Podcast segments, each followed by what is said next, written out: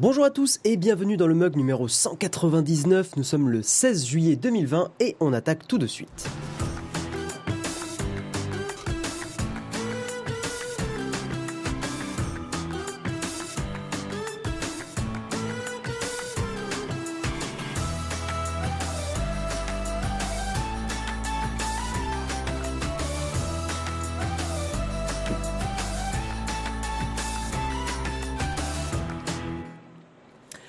À tous et bienvenue dans ce mug. J'espère que vous allez bien. Il y a nos habitués, euh, Monsieur Impec Oleg, bonjour à toi. Eric Bourdin, Mouik Mouikator, Samuel, toujours là, toujours présent pour le petit 5 sur 5. Donc bonjour à tous, Brésande aussi. Hein, merci à toi d'être là. Gilles, Jimmy Lafleur, John Doe, Tokixi, FZO, Drunks. Enfin bref, bonjour à tous, Damien aussi. Euh, voilà, vous êtes tous présents. Et notre cher Nightbot, hein, le, fameux robot, euh, toujours là pour, pour ces, ces messages automatiques de qualité. Alors attendez, j'ai oublié de fermer la fenêtre.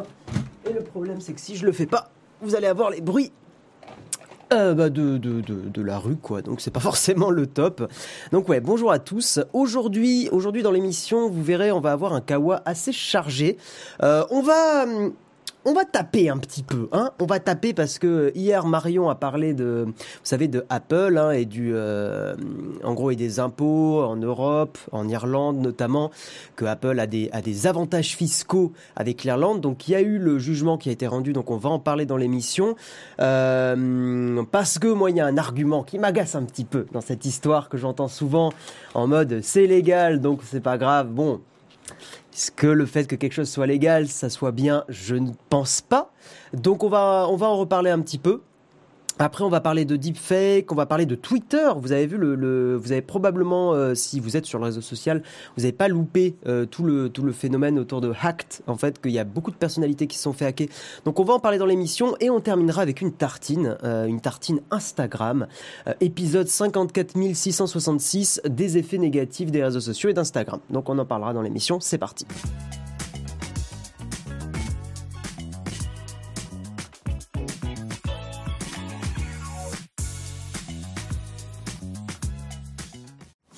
Et c'est parti. Alors, premier article aussi qui va, qui m'inquiète un petit peu et j'espère que ça va pas mal évoluer.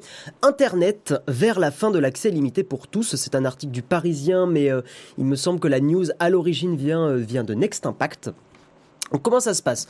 Dans un document confidentiel, les opérateurs Internet proposent d'en finir avec les actuels forfaits illimités et veulent faire payer les internautes en fonction de leur consommation potentiellement la neutralité du net qui en France est mise à mal. Donc on va, on va, ah là là, on va en parler dans l'article, mais l'article, il y a un bug sur le site du Parisien et l'article disparaît. Ah non, c'est bon, il est revenu. En plus, j'ai gardé mon, surlignage. Ouf. Euh, alors, en gros, apparemment, les Français vont devoir bientôt regarder leur consommation de près. Euh, L'Internet illimité pourrait être, euh, pourrait être terminé, pourrait être fini. La faute, soi-disant, aux très gros consommateurs d'Internet, amateurs de téléchargement, hein, toujours les, les, fameux responsables hein, de, de la bande passante. Bref, même si on a vu que pendant le confinement, il n'y a pas eu de souci de bande passante. Hein bon, la faute aussi au succès de sites comme YouTube ou Deezer qui mobilisent une grande partie du réseau. Toujours la même chose. Pendant le confinement, il y a eu une explosion de, de, l'utilisation du réseau d'Internet et euh, Internet ne s'est pas cassé. Hein, donc euh, ce fameux argument, euh, voilà, il est, nul à chier quoi. hein, je suis cru, mais c'est la vérité. La Fédération française des télécoms, la FTT, propose de nouveaux forfaits ADSL, Internet à haut débit, euh, dans le document confidentiel remis justement à l'ARCEP. Hein. Euh, pour chaque forfait, les abonnés pourront choisir la rapidité du débit et décider de plafonner ou non leur consommation et de limiter ou non le nombre de téléchargements avec des tarifs différents à la clé. Donc ça pourrait arri arriver d'ici quelques années, euh, même si alors là pour le coup, euh, autant je suis pas quelqu'un qui se mobilise tant que ça pour, pour beaucoup de sujets, même aller dans la rue, des choses comme ça, c'est pas trop ma cam. Euh, autant pour des sujets comme ça, je pense que je suis euh, vraiment prêt à descendre dans la rue et, euh, me battre pour la neutralité du net. Parce que je considère que c'est extrêmement important. On va refaire deux trois raisons hein, pourquoi la neutralité du net c'est très très important. Je cite là, il ne s'agit que de pistes de réflexion, chaque opérateur restera libre de ses choix, précise Yves Lemoel, directeur général de la FTT, donc Fédération Française des Télécoms. Hier, France Télécom a confirmé, euh, enfin France Télécom, ouais, Orange quoi, a confirmé travailler sur une segmentation de l'Internet fixe et sur des offres plus adaptées, peut-être plus chères, mais avec un débit plus important. À en croire Orange, ces nouveaux forfaits ne verront pas le jour avant plusieurs années, mais dès que l'ARCEP aura donné son feu vert, rien n'empêchera un opérateur d'ouvrir les hostilités. Évidemment, l'UFC que choisir, qui fait un super boulot, je les remercie, juge déjà, inacceptable une remise en question de l'illimité pour tous et de la neutralité du net. Parce qu'à partir du moment où tu fais payer plus cher euh, pour avoir des débits différents et potentiellement avoir des accès différents à, certains sites, on est totalement sur un pétage de la neutralité du net. Alors pourquoi c'est important la neutralité du net? Euh, Pour moi le principal argument, euh, je vais le donner parce que ça concerne mon milieu à moi euh, de YouTube, de streaming et tout ça. Sans neutralité du net, impossible pour un petit streamer qui n'a pas des gros moyens de se lancer. Parce que potentiellement il aura un forfait internet pas cher, donc avec un débit limité, avec un, blocage par exemple à je sais pas 50 gigas, 100 gigaoctets de données euh, transitées. Donc ça veut dire que cette personne-là ne pourra pas lancer son entreprise ou son, euh, son émission de streaming parce qu'elle va être limitée en termes de données. Justement, et c'est tout l'intérêt de la neutralité du net et des forfaits limités qu'on a aujourd'hui, c'est que vous payez 30, 40 euros par mois euh, pour pouvoir faire ce que vous voulez de votre réseau. Euh, donc si vous voulez lancer votre émission de cuisine euh, et, et, de la faire en 4K 30 images secondes, et eh ben vous n'êtes pas bloqué. Euh, et c'est d'ailleurs voilà, c'est d'ailleurs un des gros avantages d'Internet, c'est que ça remet à plat beaucoup beaucoup de choses au niveau de, l'égalité des chances. Hein, on a vu beaucoup beaucoup de, talents sur Internet et de personnes qui ne ben, sont pas des personnes friquées, ben, quand même réussir à faire des projets intéressants sur Internet, alors que sans Internet, ils seraient peut-être restés à, à, faire des choses eh ben euh, voilà, moins, euh, qui aurait moins marché. J'ai un forfait 4G limité à 100, giga, 100 gigaoctets et ça passe. Oui, mais alors, technique savoir, je, m'attendais à ce que des gens disent ça. Oui, toi, ça te va, mais mets-toi à la place des autres et mets-toi à la place de par exemple je sais pas euh, Kevin et c'est pas du tout péjoratif mais Kevin 15 ans qui joue beaucoup à Fortnite et qui a envie de démarrer un, streaming sur Fortnite ses parents n'ont pas des moyens énormes et eh ben avec des forfaits avec différents prix et sans neutralité du net, ils pourraient pas lancer ce truc-là. Et je trouve que c'est vraiment problématique. Ça, ça défonce l'égalité des chances. Et encore une fois, je vous le répète, pendant le confinement, euh, euh, il y a beaucoup, beaucoup, surtout aux États-Unis, ils ont agité un drapeau de attention, euh, Internet va exploser, la, bande passante, tout va être congestionné. Bah, la preuve que non. La preuve que Internet a très, très bien tenu. Et moi, j'ai pas eu de ralentissement d'Internet. Il y a certains services qui ont dû s'adapter un petit peu, genre Discord, qui a été, euh, je crois, la première semaine un peu dans les choux, euh, mais pendant les, après les deux mois suivants, euh, nickel quoi. Donc c'est vraiment une régression. je regarde un petit peu, il y a un, un, article de Slate qui explique un peu pourquoi être pour la neutralité du net. Les arguments contre la neutralité du net, ce sont en général des arguments économiques. Hein, c'est de tout simplement pouvoir, pour les fournisseurs d'accès Internet, bah, pouvoir moduler et adapter. Et il y a un argument qui peut s'entendre aussi que je peux tolérer, euh, c'est le fait qu'effectivement pour une personne qui n'utilise pas beaucoup Internet, pouvoir payer moins cher, euh, ça peut être intéressant. De se dire, bah, moi j'utilise très très peu, j'utilise Internet que pour des mails, euh, j'aimerais bien avoir un forfait à 5 euros. J'entends cet argument, je ne veux pas être non plus complètement débile, j'entends cet argument, mais avec du recul, ça va pas tirer les prix autant vers le bas, ça va plutôt tirer les prix vers le haut. Et il va se passer ce qui se passe aux États-Unis, c'est que Internet coûte extrêmement cher là-bas. Euh, et il y a des pays où il n'y a plus de neutralité du net et en fait les prix montent euh, et, euh, les services sont moins bien entretenus. Enfin, c'est la merde quoi. Uniquement pour faire du fric, les réseaux télécoms est financé par État principalement. C'est surtout qu'avec ça, c'est retour au début des années 2000. Non mais bien sûr. Non mais enfin voilà, je suis content que la majorité d'entre vous se rendent compte un peu de la, de la douille un débit modulable est plus important avec les abonnés FIP sans doute, mais avec les abonnés ADSL, rien ne change, ça creuse de sacrées inégalités. Non, mais bien sûr, ça, en fait, ça creuse les inégalités. Euh, d'ailleurs, euh, moi, je fais partie des gens qui considèrent qu'Internet devrait être un bien commun. Euh, et que limite, on devrait que le, prix des forfaits internet devrait être régulé au même titre que que l'électricité ou que l'eau par exemple. Parce que je considère qu'aujourd'hui, vivre sans Internet est extrêmement compliqué. On le voit avec, par exemple, la recherche d'emploi. Euh, ne pas avoir aujourd'hui un smartphone ou Internet euh, est, un, est un frein monstrueux à une vie sociale actuelle, vie sociale et économique actuelle. Euh, voilà, dans, les arguments, la neutralité permet l'innovation, la neutralité permet d'être actif sur Internet, euh, la neutralité garantit la concurrence, parce qu'évidemment, hein, euh, vous voulez concurrencer... je je sais pas, un site web qui est déjà en place, un géant du e-commerce, qui lui a des moyens astronomiques, ben, lui, il est capable de payer un super forfait Internet et pas vous. Bref, voilà, je pense que vous captez un petit peu les, les enjeux. La solution peut être d'avoir des abonnements liés à l'utilisation nos abonnements pour pouvoir streamer. Ben non, François Leblanc, on revient au même problème. C'est que si tu n'as pas les moyens de payer cet abonnement de streamer, t'es dans la merde. Le téléphone va passer par Internet, beaucoup de téléphones aussi. Aujourd'hui, consulter du mail me semble de plus en plus compliqué malgré la fracture. J'ai pas compris ton message, euh, Mathieu. Euh, et puis aussi, euh, un des problèmes d'une non-neutralité, c'est qu'effectivement, un opérateur peut très bien comment je pourrais dire faussement censuré, c'est pas faussement le mot que je cherche, mais pourrait soft censurer euh, des sites web en les ralentissant à mort, en disant mais non, le site web il marche, c'est juste que vous n'avez pas le forfait pour l'afficher rapidement. donc ça ralentit beaucoup beaucoup de choses. On peut penser aussi aux étudiants qui ont des besoins de consulter beaucoup de sites. Hein, moi je me rappelle pendant mon mémoire, bah, je faisais énormément de recherches et je pense que je cramais beaucoup de bandes passantes, peut-être regarder des vidéos, des choses comme ça, des reportages. Bref, voilà, y a... je vais pas dire qu'il n'y a pas de débat parce qu'il y a toujours un débat et il faut pas être fermé à la discussion. Mais c'est extrêmement inquiétant et euh, je, vous invite, hein, si ce, sujet euh, tend à mal se diriger et à partir en cacahuète, euh, à pas militer, mais à, à, être proactif, actif sur ça, quoi, et à partager des messages, etc., etc. voilà. On va avancer, on va parler un peu de start-up. On n'en parle pas beaucoup dans l'émission, dans le mug, et je trouvais ça intéressant de. J'ai vu un petit article passer, je me suis dit, bah pourquoi pas. Euh, la Poste qui organise un concours French IoT. Et donc, quelles sont les 14 startups lauréates de ce concours On va les voir ensemble pour voir un petit peu ce qui se passe dans le milieu startup dans lequel j'ai été pas mal baigné il y a 3-4 ans, hein, avec Flair, la startup qu'on avait euh, montée avec deux amis à moi. Donc les startups lauréates French IoT 2020. La première c'est Facility, cette startup a mis au point une solution d'accessibilité numérique qui adapte l'affichage d'un site web sans besoin de le refondre pour un public ayant un trouble visuel, moteur ou cognitif ou des troubles temporaires. Donc c'est plutôt cool. Il faut savoir un truc par rapport à ces startups là, c'est que euh, elles se sont focalisées beaucoup sur l'accessibilité, sur l'écologie. Voilà, 100% des startups respectent des critères environnementaux, éthiques et ou de cohésion, sociale ou et territoriale.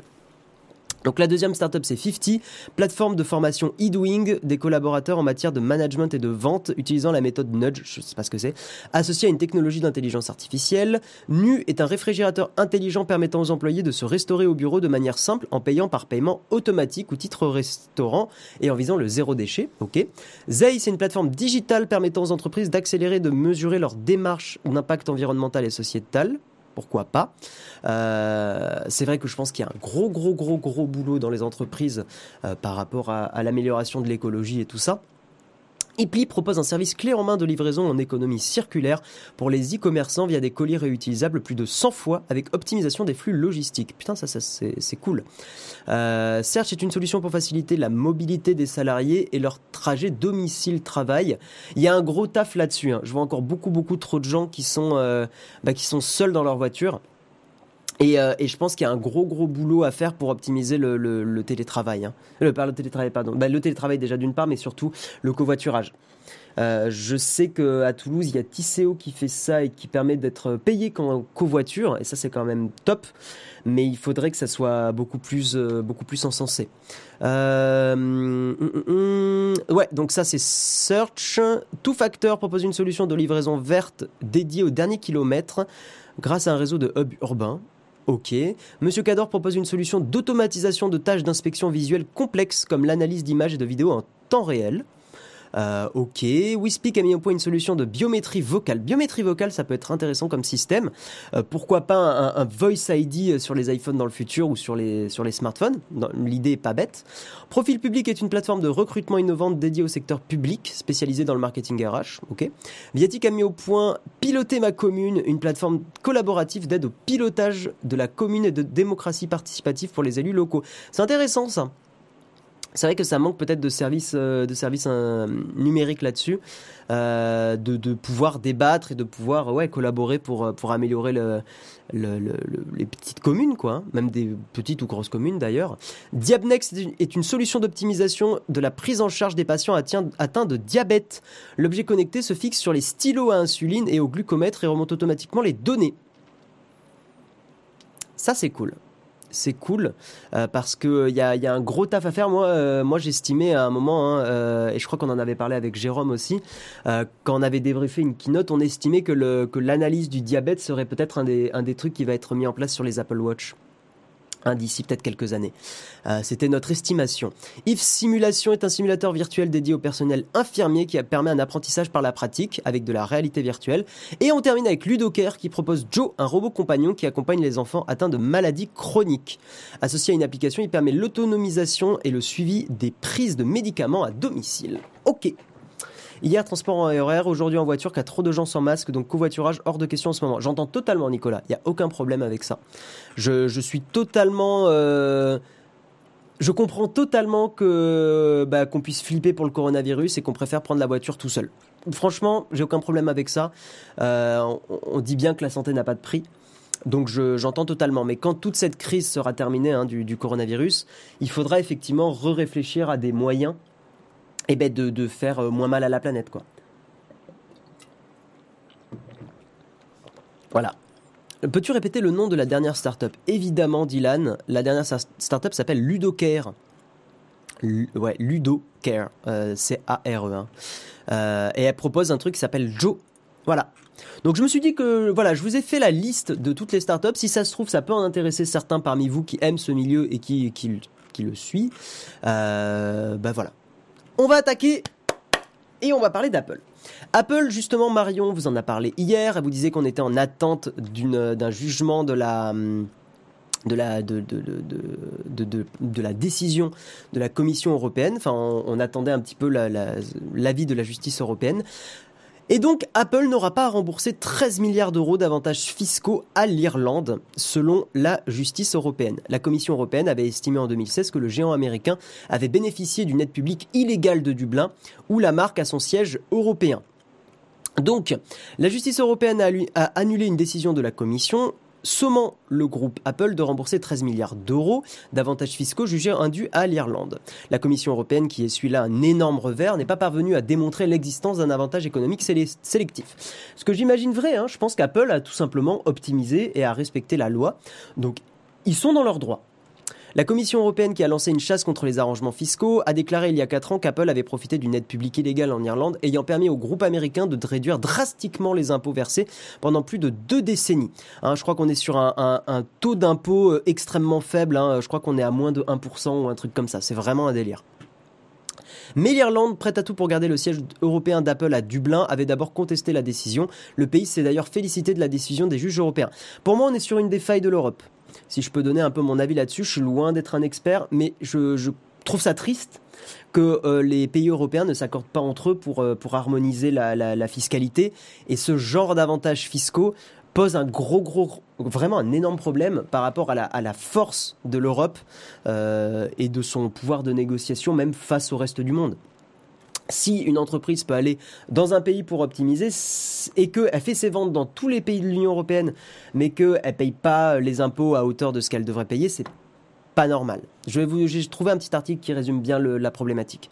Euh, nous saluons le jugement de la Cour européenne, a souligné le ministère irlandais des Finances dans un communiqué, affirmant qu'il n'y a jamais eu de traitement spécial pour Apple. J'aime pas parce que je, enfin bon, mon avis, hein, voilà, mais euh, c'est de la mauvaise foi. Mais bref, euh, pour moi, c'est de la mauvaise foi.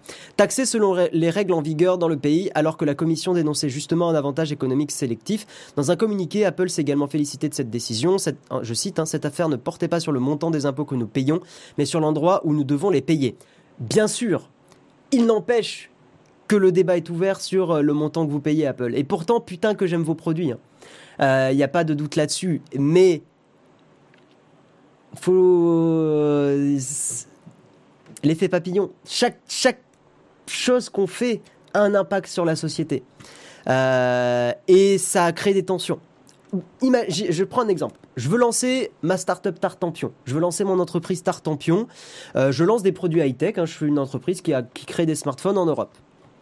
Ok, voilà, c'est cool eh ben, euh, je respecte la fiscalité française et je me mange beaucoup, beaucoup, beaucoup plus d'impôts qu'Apple. Je connais pas le chiffre exact, donc je vais pas donner un truc à la, louche, mais de, l'article que j'avais trouvé à côté, euh, la moyenne était de... Attendez, faut que je retrouve ce que j'avais mis. Mais c'était un truc aux alentours de, 20%, mais c'est pas, pas ce chiffre-là exactement. Je crois que je l'avais pas surligné. Euh, non, moi, le chiffre que j'avais vu, pardon, c'était sur la TVA.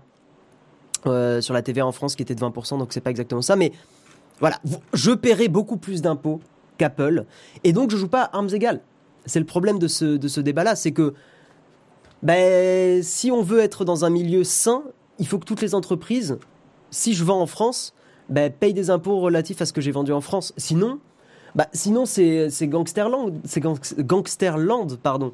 Euh, Apple a la force de pouvoir payer des avocats et, et faire de l'optimisation fiscale. Moi, j'ai pas cette force-là en tant que petite entreprise. Je suis dans la sauce je suis dans la sauce et c'est pas normal. Donc effectivement que euh, Apple, voilà, l'affaire ne portait pas sur le montant des impôts euh, et ça portait sur l'endroit où ils doivent le payer. Il n'empêche que ça fout, ça, crée des inégalités, ça renforce les inégalités. Et c'est pas des inégalités sociales de, euh, pauvres versus riches, c'est des inégalités économiques et, entrepreneuriales. C'est pas normal. Je, je, suis désolé, mon avis personnel, c'est c'est pas normal. Euh, voilà, et Apple, dans un communiqué, a dit Nous sommes fiers d'être le plus grand contribuable, contribuable au monde, car nous connaissons le rôle important que joue le versement d'impôts dans la société. Putain, euh, vous êtes euh, vous êtes vous êtes calme hein, de dire ça comme ça. C'est bon, bref, voilà. Et pourtant, vous savez que j'aime bien les produits Apple, que même niveau vie privée, c'est plutôt des produits que je recommande, malgré que ce soit pas open source, etc. Enfin, c'est quand même des, des, produits que j'ai plutôt tendance à recommander. Donc le débat n'est pas sur ça. Mm. Après, si je peux vous rassurer un peu, vous allez dire bah, je vais boycotter Apple, etc. Ça sert à rien parce que tous les gros constructeurs de mobiles font la même chose. Donc que vous achetiez du Samsung, que vous achetiez de l'Apple, que vous achetiez du Xiaomi, ils font tous de l'optimisation. Donc euh, mis, à part acheter des trucs genre Fairphone. Tiens d'ailleurs, pourquoi Fairphone ça coûte si cher hein? Parce que potentiellement que l'entreprise Fairphone fait pas d'optimisation fiscale, parce qu'ils essayent d'avoir euh, des, des ouvriers qui sont euh, moins exploités, etc. Enfin voilà. Donc tout a un prix et euh, voilà, tout a des conséquences. Bref. Alors, un petit récap de pourquoi Apple ne paye pas beaucoup d'impôts en France. C'est un article de Libération. Mais il est, je le trouvais intéressant parce qu'il cite quand même Capital. Donc bon, hein, euh, certains diraient que Libération c'est quand même très orienté, mais, euh, là je vous fais un, petit récap que je trouvais pertinent pour, euh, pour vous, pour avoir un petit peu plus de, profondeur et de, recul par rapport à ce qui se passe. En 2015, en exemple, hein, Apple France avait payé 13 millions d'euros d'impôts après avoir déclaré un chiffre d'affaires de 618 millions d'euros. Je cite, La firme à la pomme aurait donc un volume d'activité comparable à celui des petits pots Blédina voilà, par rapport à ce qu'il déclare en France, on est au même niveau que les petits pots Plédina. Alors que je pense qu'Apple est bien au-dessus, hein, vu le prix des produits Apple, euh, de, ce que génère le, chiffre d'affaires de, de Blédina, quoi. Hein. Euh, ironisé à l'époque le site Capital, hein, c'est pour vous dire. Avant de citer une étude du cabinet français Greenwich Consulting qui estimait à 3,2 milliards d'euros les revenus, réels d'Apple en 2011. En 2011, donc potentiellement plus en 2015. Si la filiale française a suivi depuis la, si la filiale française a suivi depuis la courbe de croissance d'Apple en Europe, alors ce chiffre devrait aujourd'hui tourner autour de 5,76 milliards d'euros, près de 10 fois plus que le montant officiel. Donc en gros, voilà, euh, Apple sous-déclare complètement ce qu'il euh, ce qui génère comme chiffre d'affaires en France. Euh, et puis il y a l'Irlande. Apple bénéficie depuis plus de 20 ans d'un accord avec l'administration fiscale irlandaise, lui permettant de payer très peu d'impôts, voire pas du tout, sur les bénéfices de ses ventes en Europe, dans laquelle l'entreprise inclut ses ventes en Inde, au Moyen-Orient et en Afrique. Euh, cela a permis Apple de payer 50 euros d'impôts à chaque fois qu'il gagnait 1 million d'euros en Europe, en Afrique, au Moyen-Orient et en Inde, pour vous donner voilà l'ordre de grandeur. Apple gagne un million d'euros en Europe, en Afrique, au Moyen-Orient et en Inde, ils payent 50 euros d'impôts. Est-ce que vous trouvez ça normal? Vous jugez, c'est légal. Est-ce que c'est normal? C'est un autre débat. Moi, je trouve que non. Je vous donne mon avis. Hein. Dans le mug, on est aussi une émission où euh, les, les, chroniqueurs donnent leur avis. Euh, vous avez le droit de dire c'est de l'optimisation, c'est normal. Je veux pas non plus manipuler. Euh, enfin, forcément que je vous manipule un peu, hein, vu la, posture que je prends. Donc voilà, je suis pas neutre, mais je considère que c'est pas normal. Et je, me mets vraiment en plus dans, dans, l'état d'esprit de je suis une entreprise, je veux lancer un smartphone, je joue pas avec les mêmes armes qu'Apple. Et que c'est pas normal. Voilà. Euh, voilà, et de toute façon, la légalité et la moralité sont des choses liées. Hein. la, loi évolue avec la moralité. Euh, si on rebat les cartes de l'imposition, en revanche, le prix de l'industrie pourrait être aussi chamboulé, donc un impact pour tous. Bref, rien de. C'est pas simple. Le débat n'est pas simple. Euh, c'est pas euh, la moralité. En plus, c'est des choses. On peut débattre sans fin de la moralité. Il y a aussi des gens qui disaient, bah, payer aussi peu d'impôts, pourquoi pas baisser l'impôt à ce niveau-là pour toutes les entreprises Ce qui est quelque chose que je trouverais très acceptable. Euh, enfin, très acceptable. Après, euh, ça risquerait d'avoir avoir, pardon, d'avoir des impacts sur, le, sur le, les impôts, les services publics, les choses comme ça. Mais bref. Oui, mais si c'est légal, on peut rien faire, on peut critiquer la moralité, mais si c'est légal. La loi évolue. Voilà, c'est tout ce que je dirais. Euh, pour les, les Irlandais qui n'ont pas d'industrie ni de pétrole, ça se discute. C'est vrai. Tu, as un point intéressant, Nazado. Je, reconnais totalement que les, il faut pas oublier que certains pays sont différents. Donc, s'ils peuvent attirer, mais s'ils peuvent attirer certaines entreprises avec de la fiscalité intéressante, pourquoi pas? Mais il y a une différence entre la fiscalité un peu plus intéressante et, euh, un delta de, de, de, aussi énorme, quoi. Là, on parle vraiment de, de 0,005% d'impôt ou un truc comme ça. Enfin, c'est absolument ridicule. Euh, exploiter des failles dans les législations restera de la filouterie, même si pas condamnable par la loi. C'est mon avis aussi. C'est mon avis aussi. Je lis encore un petit commentaire et on va avancer après. Il y a peut-être les impôts mais les taxes, la différence parfois se fait par les taxes, exemple la TVA. C'est le même problème, c'est ce qu'il disait dans l'article dans là, j'essaie de vous le retrouver. Voilà. Euh, tic tic. Voilà plus de 20 ans qu'Apple est à la pointe de l'optimisation fiscale, une pratique contestée mais légale. Comment l'entreprise est-elle organisée Blablabla. Il y a eu d'abord la vente en ligne de musique, films ou applications sur l'Apple Store, assurée via une filiale luxembourgeoise, iTunes SARL, où le taux de TVA est estimé à 6%, soit trois fois moins qu'en France. 20% en France, enfin un peu plus, hein, 21, quelque chose je crois, euh, ce qui a permis à Apple d'économiser plusieurs centaines de millions d'euros. Alors, ce régime spécial de TVA euh, a pris fin en Europe en 2015 et il s'est vraiment arrêté en 2019. Euh, mais comment maintenir les infrastructures s'il pas assez d'impôts, voire l'exemple des pays pauvres? Non, mais bien sûr, c'est des questions intéressantes. ce n'est pas parce que c'est légal que c'est normal. Pourquoi, dans ce cas, mon petit commerce de proximité paye ses impôts en France? Moi, c'est mon avis aussi, hein, Yannick. Hein. Il y a aussi des trucs comme ça, tu pouvais donner à je sais plus quoi et tu déduisais tes impôts, plus de tes impôts, au final, ça te rapportait. Euh, bref, bref, bref. On va avancer et on va parler de deepfakes. Et vous vous rappelez que je crois que c'était la semaine dernière, je vais vous partager un peu l'écran. Euh, la semaine dernière, on avait, euh, on avait montré qu'il y avait des, des campagnes fausses, enfin de fausses campagnes créées avec de faux visages générés par des IA. Et en fait, il y a des, technologies aujourd'hui qui évoluent pour détecter justement euh, comment un, faux visage, enfin détecter si un visage est vrai ou faux. Euh, donc analyser en fait de l'image hein, tout simplement et trouver un petit peu les failles qui permettent de déterminer rapidement si l'image est fausse. Alors ça c'est une image générée par IA, donc c'est quand même très convaincant, soyons honnêtes. Hein. Euh, voilà, moi on me montre un visage comme ça, je me dis ok, bah c'est un mec quoi, il a l'air sympa, voilà.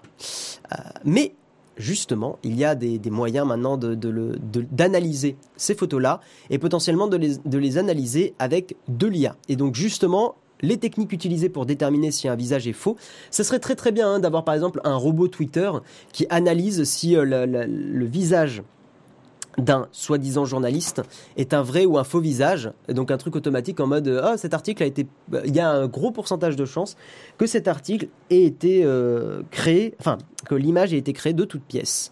Très flippant, oui, c'est très flippant parce qu'on est dans une époque où on est euh, Voilà, on est sur du, de, la, du noyage dans l'info et de la fausse information, ce qui est absolument dangereux. On génère un bruit monstrueux, ce qui est très embêtant pour euh, distinguer ce qui est vrai et ce qui est faux. Donc ça, par exemple, première, euh, première technique, c'est de regarder un peu le, fond qui est derrière. Et on se rend compte que le fond, il est un peu bizarre si vous faites un peu attention. Regardez, je vous zoome un peu dans l'image. Mais vous voyez que la ligne qui est sur la gauche ici, elle est, elle est un peu bizarroïde. Donc là, on sort de juste, le, du, de juste du visage et on regarde voilà, le fond, l'arrière-plan. Et l'arrière-plan est bizarroïde. Donc déjà, c'est un, c'est un symptôme, c'est un signe qui montre que c'est potentiellement une image fake. Le deuxième truc qui montre que ça pourrait être potentiellement une fausse image, c'est les vêtements. Et regardez un petit peu ici, si vous analysez bien, il y a des, petits pointillés là, enfin des, petits euh, spots blancs qui sont pas du tout naturels. Et ici, il y a une sorte d'ombrage qui, euh, qui marche pas bien qui est, qui est euh, bizarroïde. Au niveau des dents aussi, les dents sont quelque chose d'un peu plus difficile à générer pour de l'IA. Et vous voyez que là, il y a, bah, soit il y a une carie bizarroïde. Euh, non, c'est pas une carie, pardon, c'est une. Euh, comment on appelle quand on perd de l'émail Enfin, pas de l'émail, mais euh, une déminéralisation, je crois, d'une dent où la dent peut devenir un petit peu plus blanche. J'avais un pote qui avait ce, problème-là. comment il s'appelait déjà? Oui, je crois que c'était Fabien. Bonjour à toi Fabien, si tu écoutes l'émission, euh, qui avait euh, justement ce problème-là d'avoir... Euh, non, c'est pas le mur qui est bizarre, Toto Cool. C'est vrai, enfin, ça pourrait, mais t'as déjà vu un mur comme ça, avec des courbes chelous? Bref, là, vous voyez que les dents sont bizarroïdes, hein. il y, a, quelque chose d'étrange sur la droite, et là, il y a, une tache blanche qui est qui fait pas déminéralisation. par rapport aux cheveux, des, cheveux qui volent un peu au vent, comme ça, un peu fouillis, c'est un signe d'un faux visage. Euh, au niveau des yeux, c'est ce qui indique que c'est potentiellement faux, c'est que le reflet, le petit point blanc que vous voyez ici, il n'est cohérent. Normalement, il devrait être. Là, vous voyez que le point blanc est un peu plus sur la gauche, et là, il est un peu plus sur la droite. Donc ça, c'est pas normal. Et il y a des petits artefacts étonnants sur la, sur la barbe. 99% des gens ne se poseront pas de questions. Non, mais ce qui est intéressant, c'est de, algorithmiquement faire en sorte de pouvoir détecter rapidement, de d'analyser l'image et de détecter rapidement si c'est une vraie ou une fausse image. Euh, ou c'est juste un mauvais photographe qui est nul en photomontage. Non. Bah non. Mais euh, alors attendez, je regarde un petit peu. Mais impossible d'avoir si on ne le montre pas, je pense. Ben, moi, c'est ce que je dis. Ce qui pourrait être cool, c'est qu'il y ait des robots sur Twitter qui postent automatiquement un truc en mode cet article, enfin, l'image a été analysée, c'est potentiellement un faux journaliste. C'est oh là, putain, j'ai cliqué sur un sur le clavier, ça m'a remis ça. Je sais pas comment j'ai fait, mais ok. Ouais. Sauf que ça va encore bouger, devenir de plus en plus glauque. Bah, ça risque surtout de devenir de plus en plus crédible. Voilà. Mais euh, il y a des moyens de détecter quand une image est fausse aussi par rapport à la, au spectre de l'image. J'avais vu ça. On peut détecter assez facilement des photomontages. Ça avait été utilisé pour, pour vérifier si des, euh, des tweets étaient des vrais tweets ou des faux tweets. Et, euh, et c'était intéressant. Voilà. On va parler, parce que ça, on peut pas louper cette news et on va terminer sur, euh, sur ça. On va parler du hack Twitter, hein, le, fameux hashtag hacked que vous avez donc dû voir passer si vous êtes sur le réseau social.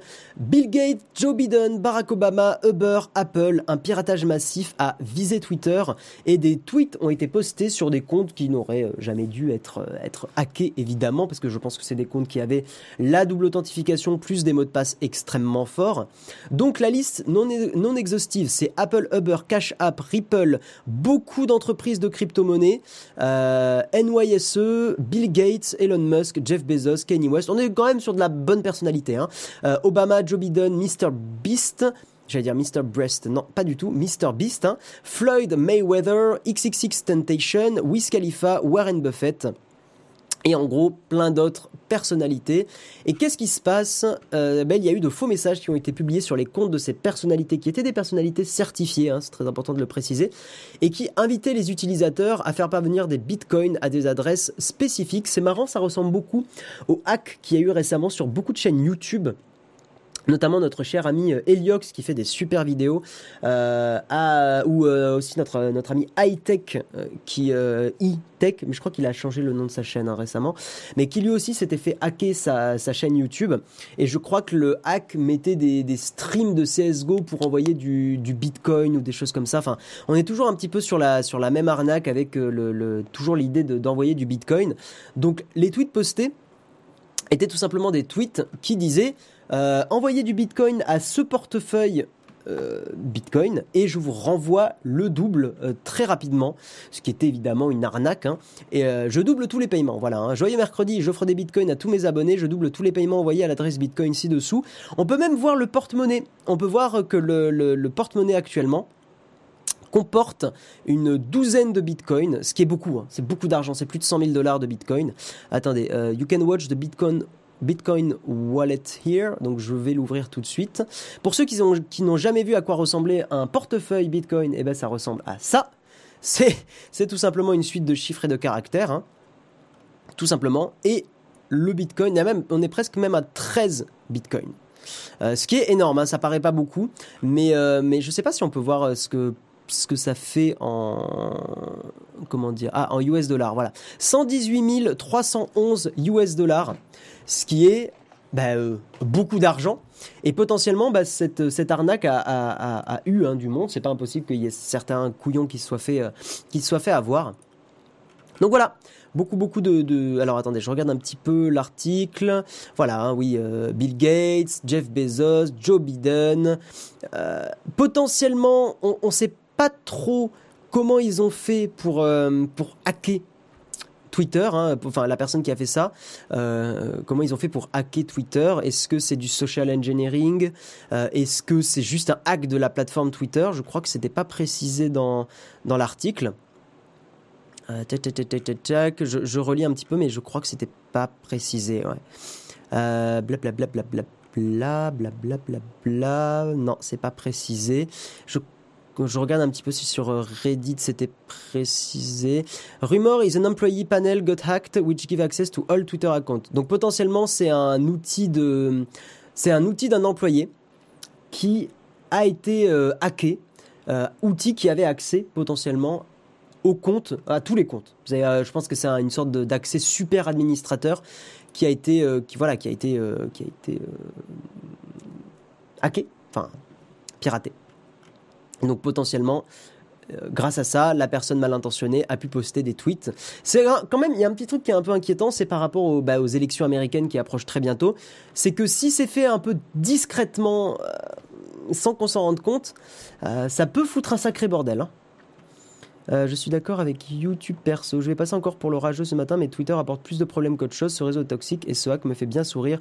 Espérons que cela se renouvelle. Je comprends ce que tu dis, YouTube perso, mais je pense que c'est c'est un euh, c'est pas du tout méchant hein, ce que je veux dire, mais c'est un petit peu hors sujet par rapport à l'article. On va parler des problèmes qu'engendrent les réseaux sociaux dans la tartine, on va en reparler, hein, comme je dis, épisode 56 342 quoi. Mais euh, mais là c'est quand même, enfin Twitter reste un, un outil de notre société qui est intéressant à décrypter. Moi, je l'utilise de moins en moins parce qu'effectivement, j'ai vu les effets sur ma santé mentale qu'ont eu, les réseaux sociaux en général. Euh, et je, recommande à tout le monde de minimiser vraiment beaucoup les réseaux sociaux, même professionnellement. Euh, mais il n'empêche que euh, Twitter fait partie intégrante de notre société aujourd'hui et qu'on ne peut pas euh, le, passer aux oubliettes. Voilà. Il faut bannir le Bitcoin. Surtout pas. Je pense que le Bitcoin est un, est un outil extrêmement intéressant dans notre société actuelle et je suis très content qu'il y ait du Bitcoin. Je suis très content qu'il y ait un moyen virtuel de payer anonymement. Voilà. Même si certains diraient oui, mais c'est un truc utilisé par des, des malfrats, etc. Oui, mais c'est cool d'avoir un moyen. On pourrait dire la même chose du cash. On pourrait dire la même chose de payer en liquide dans un, magasin. Euh, alors qu'on peut aussi très bien euh, vouloir protéger sa vie privée et payer certaines choses en liquide. Hein, c'est pas non plus. Euh, voilà, on peut vouloir pour certains trucs typiquement, je vais prendre un exemple qui est potentiellement arrivé à plein de gens qui ont une, vie sexuelle, euh, payer dans un sex shop avec sa carte bleue, bah, typiquement, moi, c'est un truc que j'aurais pas envie de faire. Je préfère payer en liquide euh, dans, un, dans un sex shop. Typiquement. Euh, donc, voilà, c'est important, je trouve, pour une société saine, d'avoir des moyens de rester anonyme dans certaines situations. Je trouve.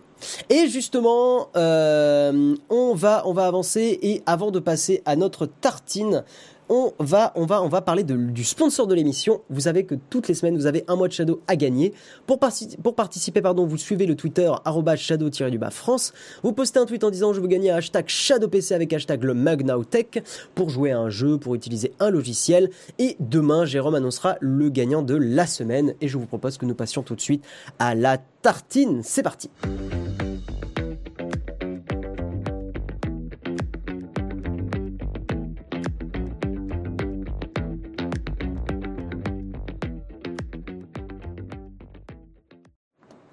Tu dis Nawak, c'est traçable les bitcoins. Alors, je ne dis pas n'importe quoi. À partir du moment où tu crées un, portefeuille bitcoin et que tu ne l'as jamais associé à au moindre compte bancaire ou à ce moindre. évidemment que tu peux tracer de quel. Euh, comment dire, quel portefeuille Bitcoin tu fais des transactions, parce que ça c'est sur la blockchain, évidemment. Mais si tu le fais de façon anonyme et si tu te protèges bien, euh, tu ne peux pas savoir à qui appartient un portefeuille Bitcoin. Après, l'utilisateur est souvent débile. Donc forcément que tu peux euh, pas faire attention et en gros euh, utiliser ton portefeuille sur des sites où tu vas être tracé et on peut remonter à toi. Mais à la base, un portefeuille Bitcoin n'est pas traçable. Les transactions sont traçables, mais le portefeuille à qui il appartient, ça c'est pas traçable. Ou alors j'ai vraiment loupé un truc sur le Bitcoin. Mais de ce j'avais fait une vidéo là-dessus, je m'étais quand même pas mal renseigné. Euh, a priori, euh, c'est pas traçable. En Suisse, tu as des distributeurs pour retirer direct en cash tes bitcoins sans avoir de compte. Ok. Euh, c'est l'argument utilisé à terme pour supprimer le cash, le rêve des banques et des gouvernements. Pour moi, c'est très important d'avoir toujours la possibilité pour une société saine de rester anonyme à certains moments de sa vie. Euh, la vodka à 9h, c'est pas bon. Euh, Non, c'est pas de la vodka. C'était une bouteille de muscat qui était très très bon. Mais, euh, mais non, c'est pas, de la, c'est pas de la vodka du tout, c'est de l'eau, ce qui fait chaud. Le Bitcoin est-il réellement limité en quantité ou bien est-ce un mythe Non, in fine, le Bitcoin va devenir de plus en plus dur à miner, donc il va être limité.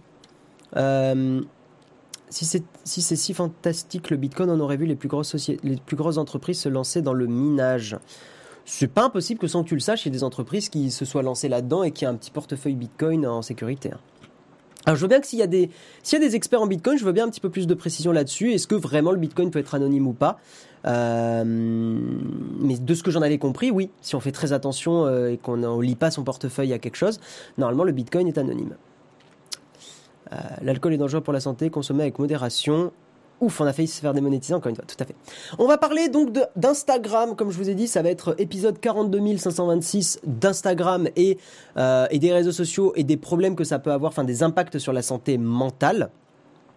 Euh, et donc, je vais vous lire un peu l'article, là je vais plutôt faire un peu de lecture et euh, donner mon avis au fur et à mesure de l'article, parce que je l'ai trouvé vraiment très intéressant. C'est un article posté sur Madame Le Figaro, euh, sur la partie business, et donc profession Instagrammeuse, l'enfer du décor.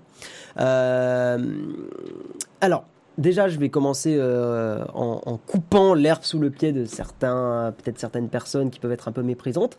Oui, Instagram aujourd'hui peut être un travail. Voilà, il y a des personnes qui sont Instagrammeurs slash Instagrammeuses professionnelles. Non, c'est pas parce que tu es Instagrammeur, Instagrammeuse que tu es une personne superficielle ou débile. Euh, tu peux être, tu peux faire ça professionnellement et partager des des choses intéressantes. Autre point, les choses intéressantes, ça dépend de ce qui nous intéresse à nous. Euh, certains peuvent trouver très euh, nul euh, tout ce qui va être mode et beauté. Moi, je considère que c'est pas à nous de juger. Il y a des personnes que ça peut aider. Hein. Il y a des, notamment des ados qui, pour qui la, mode et les produits de beauté sont importants pour, par exemple, masquer l'acné et pour, comment dire, pour se sentir mieux au sein du collège, du lycée. Donc voilà, tout ce qui va être je, sais, je connais des gens qui sont en mode oh oui, euh, les trucs beauté, machin, euh, c'est nul, euh, gna. Non. Évidemment qu'il peut y avoir des gens un peu, un peu neuneux, mais ça, dans tous les domaines, il y en aura. Bref, je voulais faire ce petit disclaimer avant de commencer parce que je m'attends certains commentaires un peu méprisants. Et je vous invite vraiment à prendre du recul sur euh, sur ça euh, parce que euh, parce qu'en fait souvent je m'en suis rendu compte hein, j'ai été comme ça à un moment sur la beauté sur la mode. Et puis j'ai rencontré des youtubeurs youtubeurs et youtubeuses qui sont dans ce domaine-là. Et en fait c'est des gens adorables. Et c'est des gens comme vous et moi qui ont juste qui font juste leur leur travail dans un domaine qui leur plaît. Point barre. Voilà. Donc donc, donc, donc, je vous lis un petit peu. Cher Instagram, je t'ai connu, je t'ai aimé, je t'ai adoré, je t'ai détesté. Il est temps pour moi de prendre mon envol. Tu es devenu un aimant anxiogène et toxique. Quand on creuse, tout ce que tu offres est finalement bien triste. C'était le 19 février dernier. Valérie Tribes, journaliste et créatrice de Chiffon, ou Valérie Tribe, je sais pas comment on le prononce, euh, podcast référent sur la mode, donc Chiffon, faisait ses adieux à Instagram. Avec près de 70 000 followers au compteur, ce qui est quand même pas rien. La Parisienne de 47 ans coupait net les liens avec sa communauté pour, deux jours plus tard, réouvrir son compte. Là, je vous demanderai aussi de ne pas être méprisant. Si tu coupes un réseau social et que deux jours plus tard, tu as envie de le réouvrir, c'est que ça va au-delà euh, du, comment dire d'une euh, enfin il y a vraiment peut-être euh, un problème d'addiction hein, et c'est pas la première fois qu'on en parle euh, donc elle réouvre son compte deux jours plus tard pour pouvoir y glisser un mot de temps en temps, voir les comptes que j'apprécie, échanger en message privé et poster quand ça me plaît. Difficile de, difficile de quitter cet amant qu'elle qualifie aussi de formidable, fidèle, rassurant et séduisant. Euh, c'est là tout le paradoxe d'Instagram, le réseau 1 milliard d'utilisateurs actifs par mois, qui fête ses 10 ans, blablabla. En, en 2017, lorsque le rapport anglais Status of Mind de la Royal Society for Public Health pointant les effets négatifs des réseaux sociaux et en particulier d'Instagram, jugé comme le plus néfaste, a été relayé, hein, donc ce rapport, il a été relayé par les médias du monde entier. Quelques mois plus tard, Justin Rosenstein, l'inventeur du bouton like, s'exprimait lui aussi sur les conséquences négatives de l'outil qu'il a pourtant contribué à créer. Perte de sens et angoisse. Les conséquences négatives, donc quelles sont-elles hein, quand on est euh, potentiellement sur Instagram et professionnel aussi sur Instagram? Delphine Lamour Pilcher est une sophrologue parisienne. Bon, peut avoir tout un débat sur la sophrologie, etc. Il n'empêche que euh, j'imagine que cette, euh, cette femme euh, suit des personnes, permet à, des personnes de parler avec elle, et ça peut être un moyen de réduire le stress et de les accompagner. Donc autant, voilà, c'est ce qu'on appelle les, médecines douces, hein, je crois. Autant on peut avoir énormément de débats, on peut se, il peut y avoir de, de, l'escroquerie dans ces domaines-là. autant je pars du principe qu'à partir du moment où une médecine euh, peut aider certaines personnes et leur faire du bien, elle n'est pas à négliger. Voilà. Euh, après, il faut, faut savoir euh, mettre la limite sur quand ça devient du charlatanisme et que, par exemple, si une personne a des symptômes, je sais pas, cancer ou d'un truc comme ça, il faut que la, la, personne puisse la rediriger bah, vers des médecins plus adéquats. Hein, voilà. Bref, ça c'est un truc de côté. Donc cette Delphine Lamour Pilcher suit des influenceurs digitaux numérique, hein faut arrêter avec le terme digital. Elle énumère ainsi les mots dont souffrent ceux qui viennent la voir. C'est ça qui va nous intéresser. Hein. En vrac, perte de sens, de repères, d'identité, mal-être, angoisse, frontières floues, voire inexistantes entre vie, entre vie privée et vie professionnelle, ultra-disponibilité et réactivité exigée, sentiment d'isolement versus multiplication des interactions virtuelles, sursollicitation et relations psychologiques perverses avec sa communauté, être adoré par certains, détesté par d'autres, adulé adulé un jour, critiqué le lendemain, soumis aux compliments comme vague d'insultes. Tout ce qui vient d'être dit, c'est ce que j'ai vécu, pour vous donner un, ordre d'idée. Hein, euh, perte de sens, de repères, d'identité, mal-être, angoisse, frontières floues, etc. C'est vraiment un truc que j'ai vécu en plein dans la gueule. C'est pour ça hein, que j'avais coupé Internet. Hein. Et c'est pour ça que cet article... Euh, Internet, enfin les réseaux quoi. Et c'est pour ça que cet article m'a intéressé aussi parce que je m'y retrouve à 80%, 90% à peu près. Avant de m'installer comme sophrologue, j'ai occupé pendant 11 ans des postes stratégiques dans différentes agences de communication et j'étais amené à travailler régulièrement avec des influenceurs dans les secteurs de la mode, la beauté, le lifestyle, la food. Euh, j'ai ainsi pu être dans la confidence en plusieurs occasions et constater la grande détresse dans laquelle certains se trouvent. Un influenceur anime sa communauté toute la journée, il se doit de répondre à des commentaires dans un laps de temps court, quel que soit le moment de la journée et peu importe ce qu'il est en train de faire. Son travail ne s'arrête jamais. Sauf s'il se met hors ligne. Et en fait, ce qui est très étonnant, c'est que moi, de mon expérience, c'est pas forcément. Enfin, tu t'arrêtes de travailler, mais mentalement, tu es encore connecté. Et ça, c'est très chiant. Euh, voilà, bah, c'est ce qu'elle dit. Un influenceur n'est jamais vraiment off. Être surconnecté et sa routine. Même si cette profession est plutôt classée dans la catégorie des métiers cool, je dirais que certains le vivent très bien, mais que pour beaucoup d'autres, en cachette, en silence, ils souffrent beaucoup. Ils font croire que tout va bien, alors qu'ils sont en miettes à l'intérieur. Ils sourient rigolent en public et pleurent quand ils rentrent chez eux. Alors moi, j'en étais pas au point de pleurer, hein, mais euh, j'en étais au point effectivement d'être mal. J'étais mal dans ma peau à ce moment-là. C'est fou comme ce métier de connexion génère rapidement l'isolement et la solitude. Un des trucs qui m'a permis d'aller mieux, c'est aussi d'être dans un coworking et de voir du monde, des vrais gens véritables. Ça m'a beaucoup aidé. Euh, donc Valérie Tribe, Valérie Tribes analyse elle, Instagram comme une machine à dépression. C'est violent quand même de dire une machine à dépression, hein, c'est pas anodin.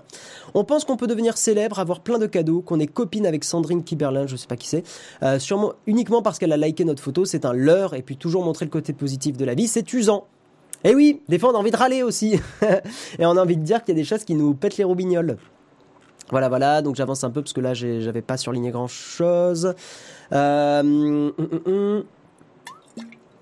On peut ignorer les contenus et les commentaires en se disant que ce qui a été dit en ligne, c'est pas réel. Le tutorien fait l'expérience d'être vraiment présent et d'avoir une activité en ligne et tout ça. Tu verras que tu peux jamais te détacher vraiment de la négativité. J'avoue que l'article qui parle d'un sujet de société en interrogeant une sophrologue, bof bof. Ça reste intéressant, Guillaume. Ça reste intéressant parce qu'elle accompagne des gens. Alors voilà, moi j'ai donné mon point de vue. Hein. je, je, je mets beaucoup de réserves, je vais le dire comme ça, sur la médecine douce mais euh, il n'empêche que ça reste un témoignage intéressant et qu'il y a des psychiatres et donc des médecins, euh, euh, comment dire, des médecins reconnus qui voient très bien les, problèmes eux aussi de la de, psychologique hein, des réseaux sociaux. Après, une solution serait de supprimer l'anonymat pour ces réseaux. Certains feraient plus attention à leurs propos. Non, je pense que ça ne changerait absolument rien. Tu le vois très bien sur Facebook. Euh, beaucoup, beaucoup de gens ne sont pas anonymes. Ça ne les empêche pas de déverser leur haine. Ça réduirait un peu. Oui, mais encore un magazine féminin capable. Attends, mais encore un magazine féminin capable de ne pas nous parler de fake médecine, c'est chiant. Elle décrit des symptômes très graves, il faut un psychiatre. Moi, au fond, je suis plutôt d'accord avec toi, Vaïa, mais je trouve que le témoignage reste intéressant. Donc, ce fameux like, donc en attente permanente de validation, c'est un autre chapitre de l'article. Ce fameux like, devenu un micro-geste du quotidien, devenir, oui. Sur Instagram, on estime à 4,2 millions le nombre de likes envoyés par jour, et pourtant tellement décrié qu'un dispositif pour le masquer est testé depuis l'été dernier par l'application elle-même. On en avait parlé sur l'émission. Le but, atténuer le problème de la comparaison sociale qui touche de manière disproportionnée les jeunes générations et réduire la pression des Instagrammeurs sur ce, qu'ils partagent. Euh, je cite, hein, le like est un déclencheur hyper puissant d'Instagram. Analyste Charlotte Hervaux, journaliste et auteur du et auteur, autrice même, je crois qu'on dit autrice maintenant, du petit guide de survie sur Instagram aux éditions Arquet. Il fait partie, le like, de ce que l'on appelle les récompenses de la tribu, telles que les a analysées Nir Eyal, consultant star de la Silicon Valley et auteur du best-seller Hooked, comment créer un produit ou un service qui ancre des habitudes c'est vrai que l'article manque quand même de, de, scientifiques plus, euh, de sciences un petit peu plus euh, dures, je crois qu'on les appelle, mais j'aime pas trop ce mot. Mais bon, voilà. Ces récompenses sont celles qui nous donnent le sentiment d'être inclus et acceptés par les autres utilisateurs. Chaque like, commentaire ou nouvel abonné nous valide aux yeux de la tribu et nous encourage à recommencer. Je l'ai vécu, je reconnais totalement qu'il y a une sorte de dépendance au like. Hein. Moi, quand je postais une photo à l'époque, euh, je regardais les likes. J'étais vraiment à l'affût de les likes et j'avais l'onglet like ouvert euh, pour voir un petit peu qui me likait. Je le reconnais totalement. Et je suis quand même assez content aujourd'hui de m'être un peu détaché de ça. Euh, à l'inverse, ne recevoir que peu ou pas de mentions j'aime nous fait sentir en dehors du coup. Pareil, c'est un truc que j'avais vécu qui m'avait, euh, avait commencé un peu à, générer ma, légère dépression. C'était le fait sur YouTube de d'avoir moins de likes et moins de vues. Putain, ça fait mal. Hein. Et euh, les gens vont me dire non mais c'est ridicule, machin, euh, machin. je vous promets que quand vous créez euh, une chaîne, etc., que vous commencez à avoir un certain succès et que ça descend, ah ouf, ça fait mal. Hein. Ça fait très très mal à l'ego, ça fait très très mal à ce sentiment de reconnaissance. c'est comme revenir en arrière en fait. C'est voilà, c'est revenir en arrière et ça fait mal. Être aimé pour ce que l'on est, pas pour ce que l'on porte. Instagram serait plus nocif que les autres réseaux car il se nourrit de l'image et utilise peu de mots. Il peut donc se révéler dangereux car il est uniquement lié à l'affect sans rationalisation, insiste Delphine Lamour Pilcher. Après le confinement, j'ai repris mes consultations et constaté un seul point positif. Certains ont réalisé qu'ils pouvaient prendre du temps pour eux et qu'ils n'étaient pas obligés d'exister sur Instagram pour exister tout court. Mais pour les autres, rien n'a changé Instagram reste un miroir aux alouettes. Donc 5 recommandations. Poser des limites claires entre vie privée et vie publique. Ne pas gamberger des heures sur ce qui est dit ou fait, car nous ne sommes pas dans la tête des autres et leurs motivations resteront inconnues. Avoir de vraies pauses et des moments de déconnexion tous les jours. Moi, mon conseil, un bon conseil que j'ai trouvé qui a marché sur moi, c'est de désinstaller l'appli. Euh, dans le sens où si on a quand même envie de consulter Instagram, on peut le faire via la web app ou via, enfin quand on est sur l'ordinateur, euh, parce que euh, l'avantage c'est que, en fait le problème du téléphone c'est qu'on l'a tout le temps sur soi, alors qu'un PC portable, un PC fixe, on l'a pas tout le temps avec soi. Donc ça, ça permet de segmenter un peu et d'utiliser ces réseaux sociaux au moment où on est sur un ordinateur et donc potentiellement au moment où on travaille. Quatrième conseil, apprendre à gérer son stress, ses émotions et à en décharger le trop-plein via le sport, la méditation, la sophrologie. Euh, S'interroger sur le pourquoi de notre présence et notre activité sur les réseaux sociaux. Besoin de se mettre en avant, de validation, d'amour, de reconnaissance, etc. Ça, c'est vrai que c'est un point qui est très très important aussi, et c'est pour ça que, euh, bah, que moi, euh, j'étais pas très bien là-dessus. C'est que les dernières vidéos que j'ai fait sur ma chaîne, je me reconnaissais pas trop euh, sur euh, le pourquoi du euh, je faisais des vidéos. Voilà, et j'avais, j'en avais déjà parlé, hein, mais le fait de tester très très très vite les iPhones sans prendre mon temps, faire des vidéos extrêmement rapidement, ça m'avait fatigué et ça m'avait fait réaliser que c'était pas forcément des tests comme ça que je voulais le faire. Après, je suis pas contre l'idée de les unboxer, de machin et tout ça, mais il y a eu un, cumul de plein de facteurs en fait. Voilà. Euh, et je, ça m'avait, ouais, ça m'avait fatigué, tout simplement, tout simplement, tout simplement. Bref, voilà. C'est la fin de cette tartine. Je vous propose qu'on on passe au camp de fac et qu'on continue de parler un petit peu sur cette tartine et sur d'autres sujets si vous le voulez bien. C'est parti.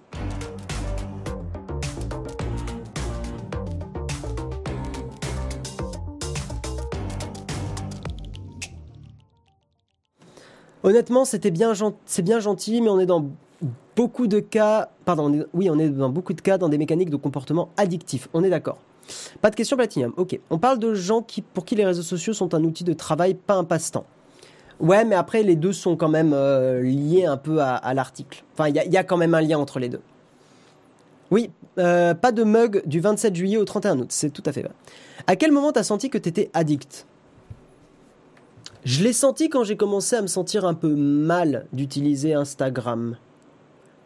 En fait, quand j'ai senti, quand je me suis rendu compte que c'était euh, que j'utilisais le réseau plus pour booster mon ego que pour le plaisir, par exemple, de faire de la photographie ou des choses comme ça. Et euh, c'est un peu à ce moment-là où je me suis dit, je suis pas bien là. la frontière entre l'outil de travail et l'addiction est la plus ténue. c'est un peu vrai, ouais. Euh, les réseaux sociaux, c'est comme un jeu vidéo, sauf qu'on en est tous des PNJ sans importance. Euh, ouais, le parallèle est bizarre, mais pourquoi pas Les réseaux sociaux, c'est comme un jeu vidéo. Bah après, non, tu peux avoir quand même une certaine influence. Il faut pas négliger que certains PNJ euh, sont plus importants dans des quêtes que d'autres. Si je peux continuer sur ton parallèle. Ça, c'est pas tous ces gens qui abîment tous les paysages pour les prendre en photo. C'est un autre débat, ça, Castel. Euh, parle d'intervention non médicamenteuse, va sur le site de la plateforme KEPS, définition sur des médecines basées sur la science. En tant que femme, j'en ai marre que les magazines féminins nous prennent pour des débiles avec leur fake med partout, zéro science. C'est un autre débat, Vaïa.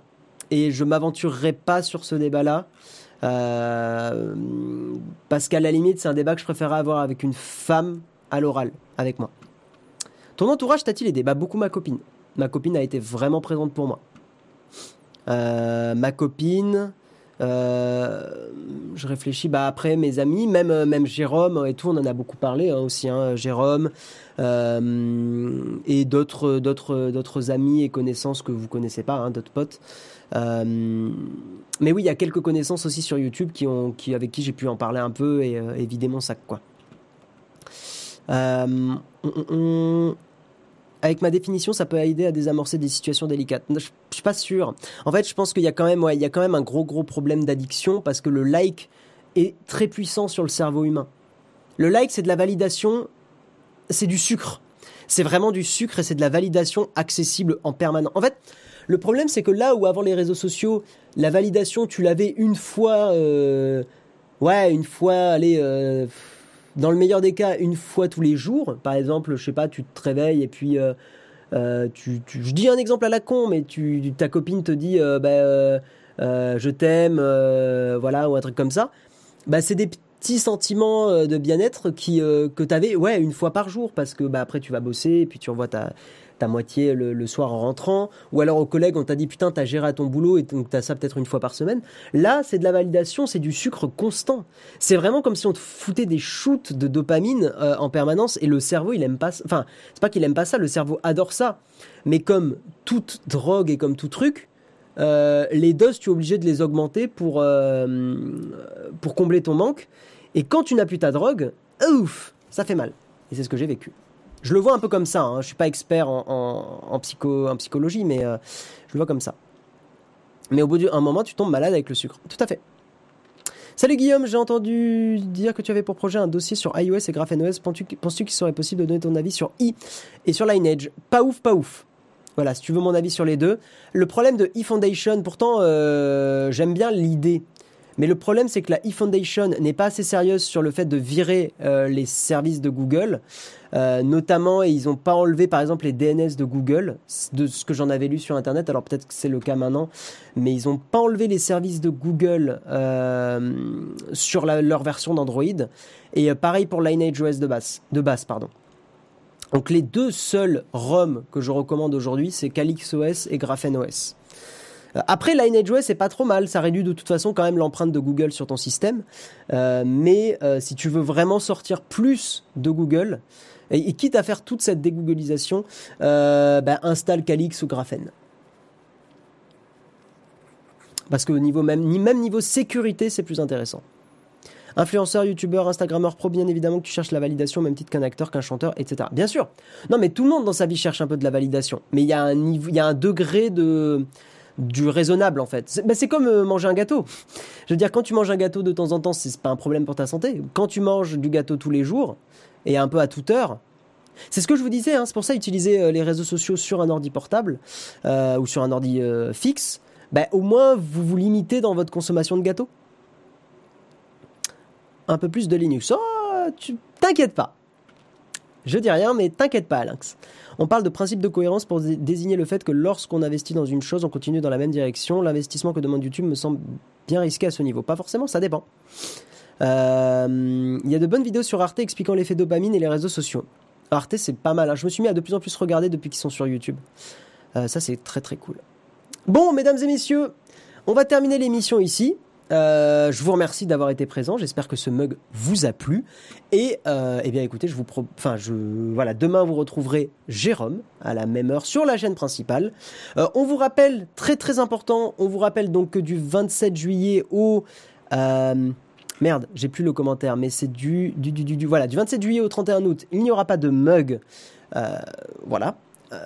par contre, par contre, à la rentrée, nous allons probablement être sur Twitch, donc on vous invite vraiment à aller nous suivre sur notre chaîne Twitch qui s'appelle Nowtech QG, si vous voulez pas euh, rater le coche de la, transition. Et puis on fait plein d'autres émissions, on fait plein d'autres trucs très sympas, notamment le lundi à 14h, le mercredi vers 18h30 et quand Jérôme a envie de streamer sur, euh, sur Berthe, enfin avec Berthe et sur Mountain Blade, euh, c'est très très rigolo, donc n'hésitez pas à aller voir. Et puis bah écoutez, euh, voilà, je, je, vous dis, je vous souhaite une très bonne journée, bon courage pour le boulot et éclatez-vous bien si vous, si vous êtes en vacances. Ciao tout le monde, à la prochaine, bye bye.